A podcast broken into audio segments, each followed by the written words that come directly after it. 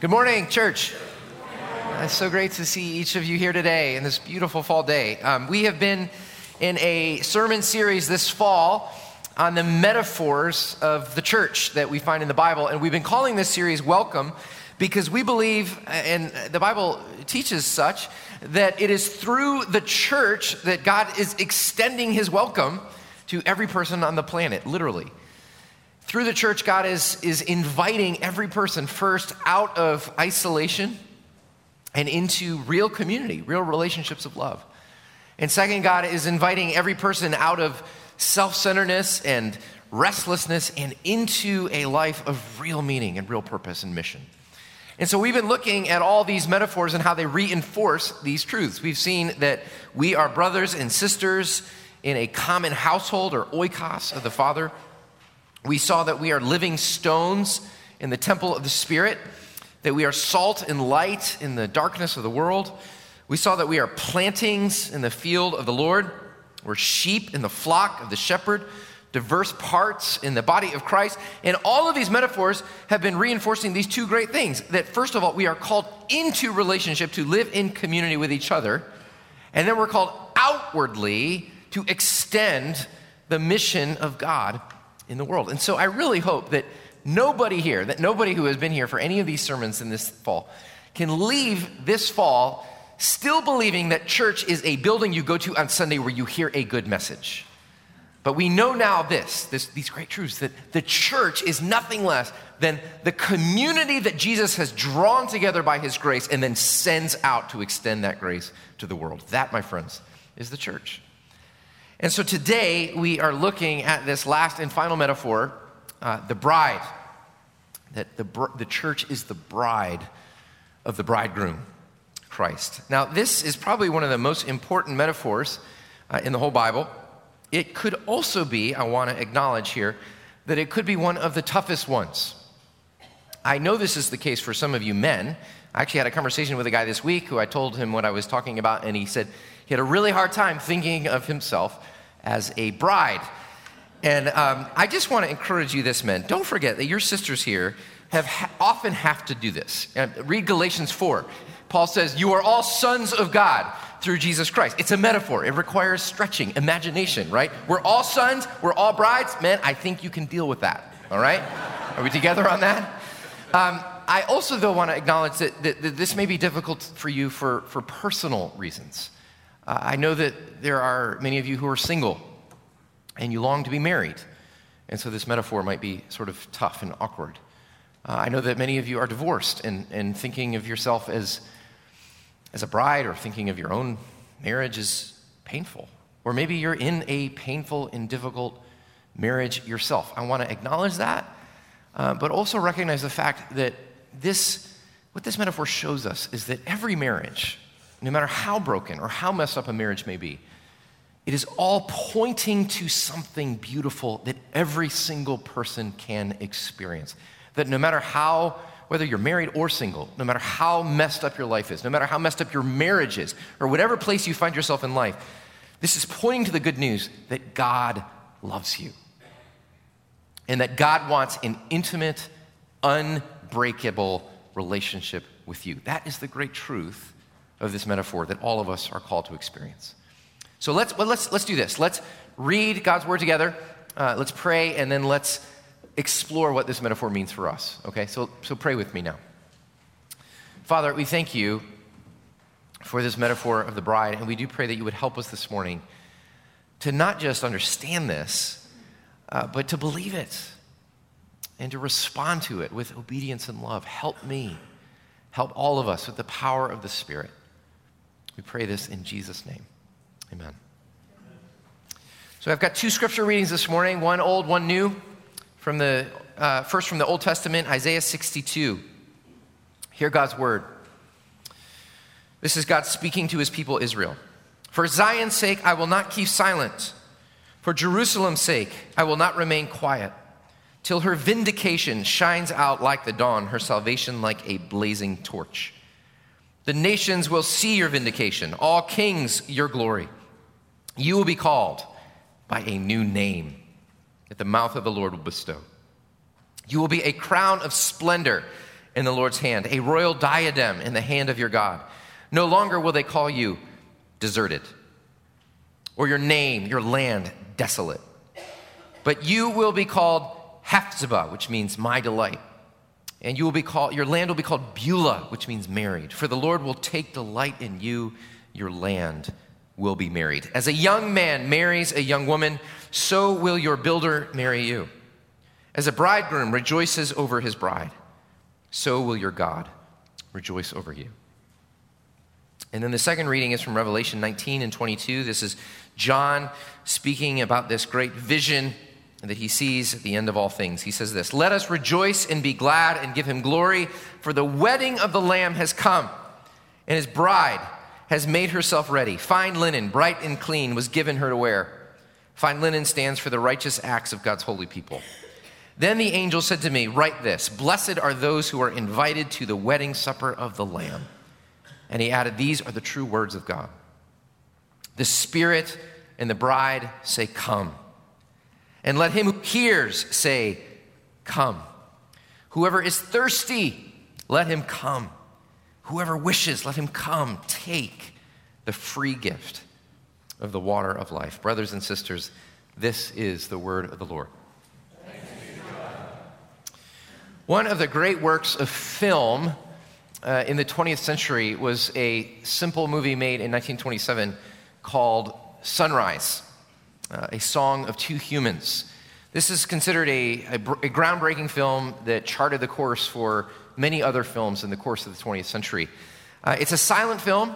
It's a really beautiful story. It tells the story of a man and a woman, a husband and a wife, who, after being in love for many years, uh, the man eventually grows tired and bored, and he begins to kindle a relationship with another woman. And his wife eventually discovers his betrayal. She discovers his faithfulness his unfaithfulness. And obviously, her pain is devastating, completely overwhelming. And there's this very amazing scene where the two of them are arguing with each other in the town square. Uh, and suddenly they look up and they see a bride entering into a church building for her wedding. And they end up wandering and following her in, witnessing this ceremony. And at the point where the, the bride and the groom stand to take their vows, the man's heart is broken. He realizes what he's done. He sees the way that he has betrayed his wife and broken his covenant. And so he weeps and he confesses and he pleads with her for her forgiveness. And she does, she forgives him. And they're reconciled. And, and, and later that evening, they go out on a little boat on a lake to spend some time together. And suddenly, a great storm rises up upon the lake and it tosses the boat and it overturns it, and the man and the woman are thrown into the water. And and the man only wakes up later from being unconscious only to find that his wife is now missing. And he searches for her. And he calls in a search party and they search for her. She cannot be found. And so he goes home, cut to the heart, grieved with himself of how he could have done this to his wife, grieved that he could not protect her from death. And he takes up a knife about to take his own life. And suddenly there's a knock at the door and it opens and it's her. She's been found and they're reunited again forever. I mean, what a story, right? This is such a great story. It's a, it's a story on what so many other epic stories of love that we now know so well have been built on. And what I want you to see this morning, friends, is that the Bible, and I know some of you second graders who are here, you're going to get a Bible tonight, your own Bible. And what the Bible is essentially is a story like that. It's a story, a true story of love between a husband and a wife. A story of promise making, a story of betrayal, a story of forgiveness and reconciliation, and ultimately a story of consummation. Let me just kind of go over the way this story works with you. Okay, it begins with a wedding. It begins with a covenant. After, after God's people uh, fall and turn away from Him, God comes to His people again in the book of Genesis and he makes a covenant with them, which is a binding agreement. He says, I am making an everlasting covenant with you. You will be my people, and you and I will be your God. That's how much God loves his people that he binds himself to them, just like in a wedding ceremony, with a binding, everlasting commitment of love. But unfortunately, if you know this story, you know that this ends up being uh, one of the rockiest marriages in history. God ends up, turns out his bride is bridezilla. Uh, and turns out that, that this marriage is an incredibly difficult marriage. And the bride, the church, uh, c- continues in this path of infidelity, in which again and again, turning to false gods, turning to the wrong lovers. At one point, God says in the prophets, My people go after other lovers. They have forgotten their maker, their husband. And it, com- it gets to the point at the end of the Old Testament when the marriage is in total ruins. The bride has gone so far away and astray that she is in exile, she's in bondage, and, and, and there seems to be no hope for this marriage at all. Divorce and separation seem to be certain. But then the astonishing thing happens. Instead of moving away, God draws near. He takes a step closer. He shows up in flesh in the person Jesus, who calls himself the bridegroom. Read Matthew 9. He is the husband who's come back to, to win his bride. He is the lover who has returned to restore and pursue his lost beloved. And he does the unthinkable, not just by setting aside his glory and taking on the flesh of humanity, but ultimately by taking the place of his bride's own condemnation, dying her death, taking upon her her guilt and sin all so that a husband and wife could be united again forever. Like we sang this morning, from heaven he came and sought her to be his holy bride. With his own blood he bought her, and for her life he died. And now, all, anyone who puts their trust in Jesus the bridegroom, are drawn in to become a part of his bride, the church. But then the story continues and it enters into another difficult part of the marriage and it's the part that we're living in now. It's the time of separation in which the church is united to the bridegroom through the Spirit by faith, but we're physically separated from a bridegroom. We don't see him. And, and we're waiting, and, and we're waiting, and we're waiting. And at times, the waiting seems endless. Sometimes it seems like the bridegroom may never come at all. And we wait through struggles and we wait through hardships and we wait through doubt and we wait through unbelief. And yet we endure with this hope that our bridegroom comes. And then we look at the end of the Bible and we see there is this great culmination of the wedding feast of the Lamb.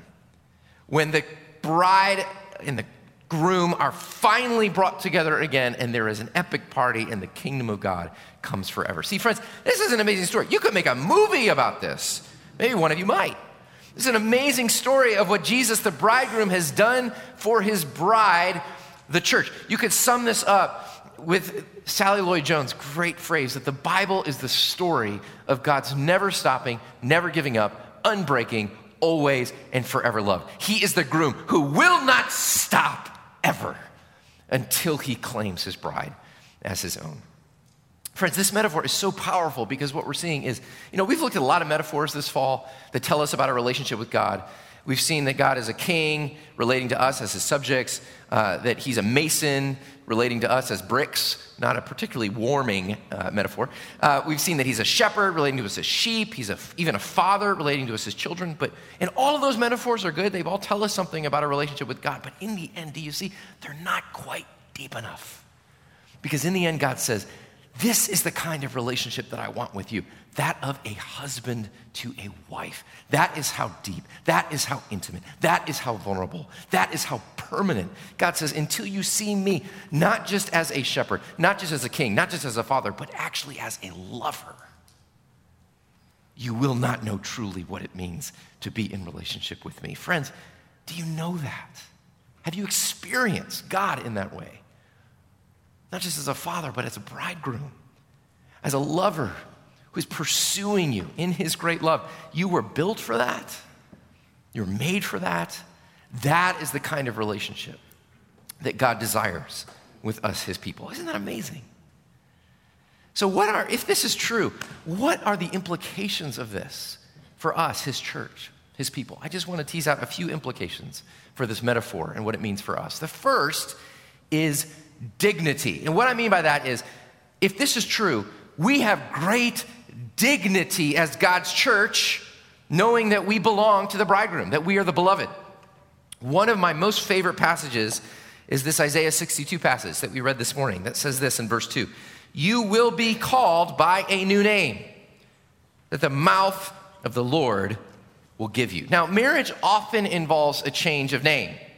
I'm sure that some of you ladies, when, when you were married, had to change or chose to change uh, your, your surname. And maybe increasingly is the case with some men. Maybe even as a man, you might have changed your name or a portion of your name. But there's another kind of name change that happens when you get married, and that is actually sort of the, the power to remake your, your identity. The power that marriage has to reshape your own sense of self. Because, see, when you get married, your spouse's voice becomes the most loud and most influential voice in your life, for better or for worse, because they see you completely and totally as you are. You know, if one of you came up after the service today and said, uh, Corey, you are just such a kind man, you know, that'd be real nice, but honestly, you know, I, I, I, can, I can portray a persona of being a kind pastor. You know, you don't really know me. You don't see the way I treat my kids. You don't see the way I treat my dog. You know, you don't, you don't see those things.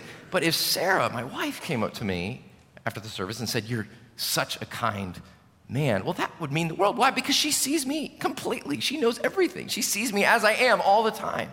You know, if all your life uh, you have thought of yourself as ugly and unattractive, but your spouse, who sees you literally naked, literally as you fully are, and says, You are beautiful, you are lovely, then you will be lovely. You will think of yourself as lovely. If all your life you've been called a fool and your spouse says you're brilliant, you are named brilliant. See, that's the power of marriage. It says naming power, that we have the power to mark each other with a new name. Despite all that we have been called, we have the power to shape each other to be a new name. And that's what God says He wants to do for us. In Isaiah 62, He comes to His broken and forsaken people, His people who are overwhelmed by their failings and their sin, and, and they look at themselves and all they see is ruin and desolation. And God says, I'm giving you a new name. No longer will you go by the name desolate. I love you. And therefore, now your name is my delight. No longer, he says, will you be called forsaken. I love you. And therefore, your name is now beautiful. See, no matter what others say, no matter what your parents called you, no matter what your boss says to you, no matter what your internal voice of shame says about you, if God calls you by a new name, if God calls you beloved, then that is what you are. That's what you carry. See, there's at least two kinds of love in the world. There is the kind of love that is always pursuing, you know, what is the most rich or the most smart or the most beautiful or the most worthy or the most put together. That's easy love. That's, that's love that is already looking for something that is worthy of affection. But there is a different kind of love in this world, and that is the kind of love that seeks to bestow value on the object of love. Uh, this, this is my, uh, this is Snowy. This is my little sister's bear that she was given when she was three years old. This bear uh, has, has been a, the most important possession slash person uh, in her life. She attached to this bear, carried this bear everywhere, go hysterical if the bear was ever missing. Uh, this Snowy has been through the ringer. He has been lost, he has been run over by a car. Um, I may or may not have enacted his execution several times to uh, mess with my sister. He has been sewn back together. He has had facelifts. He has had nose jobs. Um, he's had all kinds of nips and tucks. He's had whole body parts replaced. My sister is 38 years old and she still sleeps with this bear, though she is married and has a child. Now, if you, if you saw Snowy today sitting there on the floor, you would think nothing of this bear. But I tell you, friends, this is the most valuable bear in the world. Why? Because my sister has named him so. G.K. Chesterton once said the great lesson of the fairy tale Beauty and the Beast is that a thing must be loved in order to be lovable. A thing must be loved to be lovable. And this is the great truth of the gospel that God has loved us with this kind of love, that He sees us and all of our tatteredness, and our failings, and our sin, and our shame and our brokenness, the things that we work so hard to hide from each other. And he says, You are worthy of my love. And he calls us by a new name. He says, Your old name that is shameful and broken and sinful, I've given that name to Jesus on the cross. And his name of the beloved child of God, I've now given to you. This is who you are. You are the beloved one. Friends, can you imagine what it would be like to live that, to believe that about yourself, and to be in a community that believes that about each other? This is, this is what we're called to do as the church. First of all, you are called to remember every day, if you know Jesus Christ, that you are the beloved one. That despite my sin and selfishness, I am loved and prized by the bridegroom. It doesn't matter what any other voices say. It doesn't matter what that guy, the guy who yelled out idiot to me when I was parallel parking yesterday, you know, it doesn't matter what he says, it doesn't matter what any other voice says. You will only be free when the voice of the bridegroom is the loudest in your life. You'll only be free when the name that he gives you, the beloved, when that name is the most defining name that you carry. Live as the beloved. But not only that, as a church, we're called to cultivate an environment in which together we remember that we are the beloved. It's not just me that's the bride of Christ, it's all of us together that are the bride of Christ. And so we cultivate an environment in which we help each other to remember that we are the beloved of God.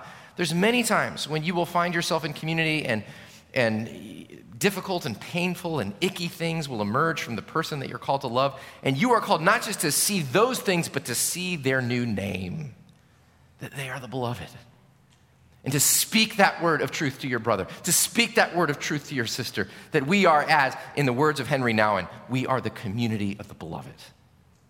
And that's who we are. We have great dignity because of that truth. So, friends, that's the first truth, is that we have dignity because we are the bride of the bridegroom. Second, though, another great truth of this is fidelity. This metaphor of marriage is used in a way throughout the Bible to urge us to remain faithful to the bridegroom to endure in our covenant with him through all the ups and downs of life. Paul says in 2 Corinthians 11, verse 1, I feel a divine jealousy for you, for I betrothed you to one husband to present you as a pure virgin to Christ, but I'm afraid that your thoughts will be led astray from a sincere and pure devotion to Christ. So you see what Paul's doing.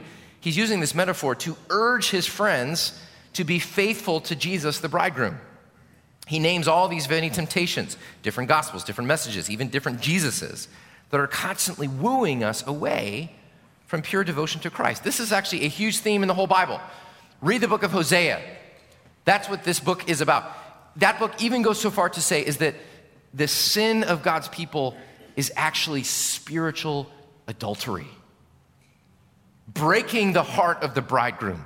It says that God is a jealous God which means just as a lover burns with jealousy for the affection of the beloved, so God burns with jealousy because he desires our exclusive loyalty and affection.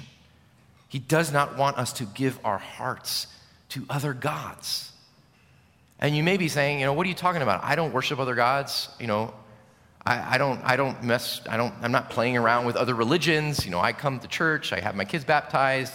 You know, what do you mean? Well, listen, this is what I mean. Imagine a scenario in which a couple is married, but the husband spends all of his time hanging out with another woman. He takes her to dinner, buys her gifts, writes her notes, spends time in her company, and his wife confronts him and he says, well, What are you so upset about? We're legally married. You have my money. I work hard for this family. I pay the mortgage. I've done my duty. What's the problem? The problem is, is that she does not have his heart. She does not have his deepest loyalty. Maybe he hasn't broken marital law, but he has broken her trust. He's broken her heart. And that's what God says to his people. He says, Sure, you go to church, sure, you give some of your money, sure, you keep the rules, but do I have your heart? Have you given your heart to someone or something else? Is there something else that you're living for that has your deepest affection. See, friends, this was a hard lesson for me to learn that sin isn't just breaking the law, sin is breaking relationship. That's what sin is. It, it's, it's breaking trust with the bridegroom, the one who loves you. And, and you and I do this every time we make anything in our lives more important than the bridegroom. when something or someone other than Jesus becomes a greater priority, a stronger voice, a deeper love, if your career or your money becomes more important to your identity and self image, the Bible calls that spiritual adultery. If having a family or kids or your physical appearance or some pursuit or ambition or political cause or whatever it may be, if anything becomes more defining and central in your life than Jesus Christ, the Bible calls that spiritual adultery. And God is pleading with us for our good. He's saying, look, these are fatal attractions, they will kill you. The reason you're addicted, the reason you're depressed, the reason you're so worried is because something other than the bridegroom has claimed your heart. So stop giving yourself to false lovers. Come back to me. Come back to me. Come back to me. That is the great message of the scripture. And that is how we grow in the Christian life, ever realizing the straying nature of our hearts and ever returning to the God who loves us. As we sing in the hymn week by week, Prone to wander, Lord, I feel it. Prone to leave the God I love. Take my heart, Lord. Take and seal it. Seal it for thy courts above. Friends, if you're a Christian, you are married to God, and this is an exclusive relationship. A Christian does not obey because she's afraid of judgment. Christians are not afraid of judgment. There is no condemnation for those who are in Christ Jesus. Christians obey because they want to be faithful to their lover and because they know that the bridegroom comes and they want to be true to the one who has given everything to them. So that's fidelity. Are you staying true to the one who loves you? But the last implication of this metaphor, after dignity, after fidelity, is hospitality.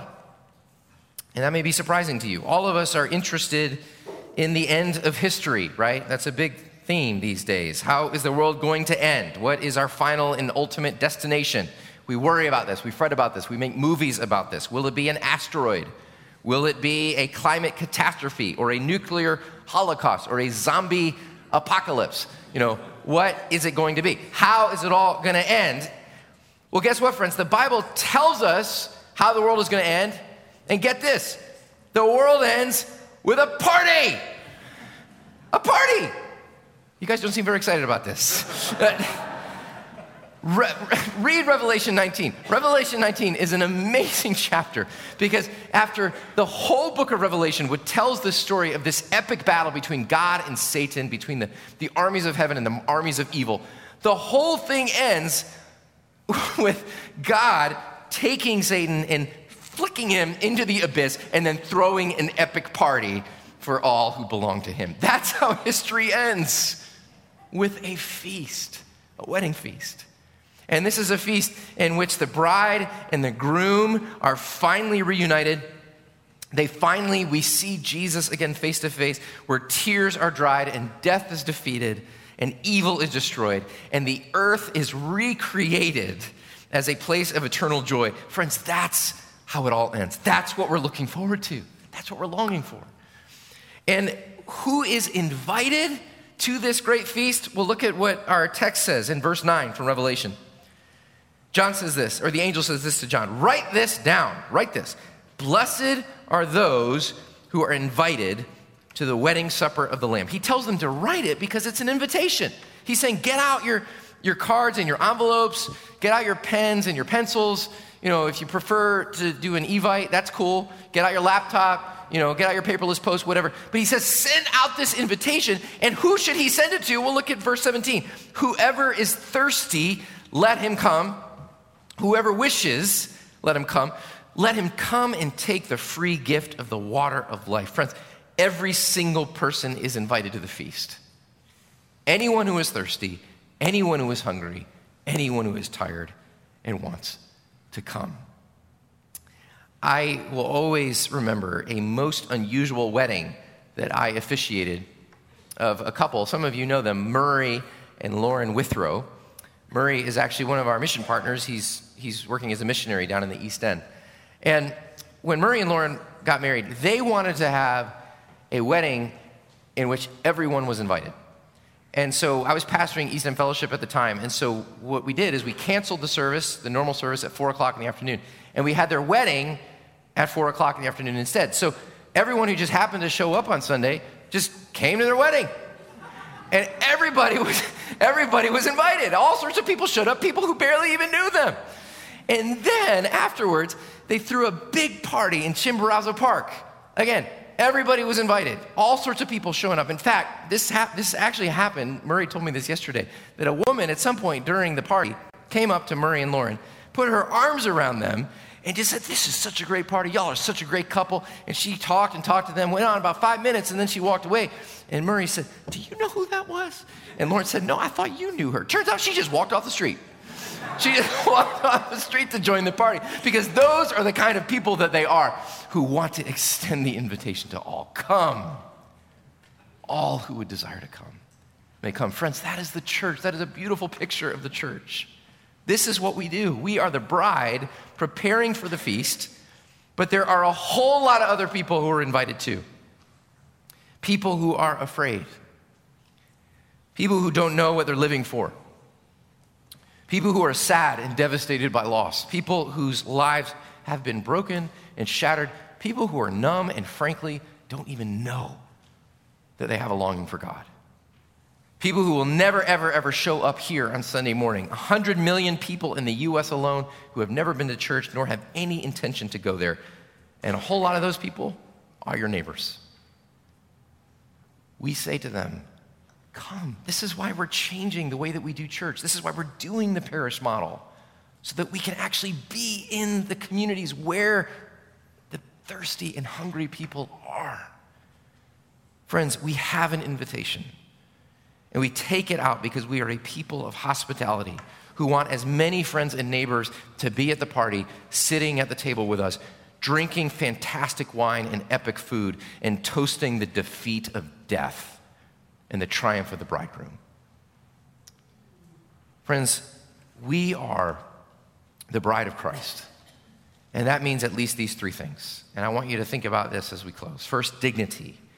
We are the beloved of God. Let me ask you this How are you going to cultivate intimacy with the bridegroom this week? God wants your heart. How are you going to cultivate intimacy with the bridegroom? And who do you need to remind that they are the beloved? What brother, what sister needs to hear that truth that they are the beloved of God this week? Dignity, fidelity. How will you seek to remain faithful this week to the one who loves you? Maybe you've been convicted by something in your own life, even just this morning. How will you return to the Lord and seek to remain faithful to the bridegroom this week? And third, hospitality. How will you get the invitation out? What hungry and thirsty neighbor, what hungry and thirsty colleague, what hungry and thirsty person needs to know that they too are welcome and that they too can be called the beloved? Friends, the secret to life is knowing that you are loved. It is living in that love, it is dwelling in that love together in community, and it is sharing that love with anyone and everyone who would desire to come. As John Donne once famously wrote, Take me to you, imprison me, for I, except you enthrall me, never shall be free, nor ever chaste, except you ravish me. Brothers and sisters, may we never cease to be ravished by the bridegroom of our souls. Let's pray.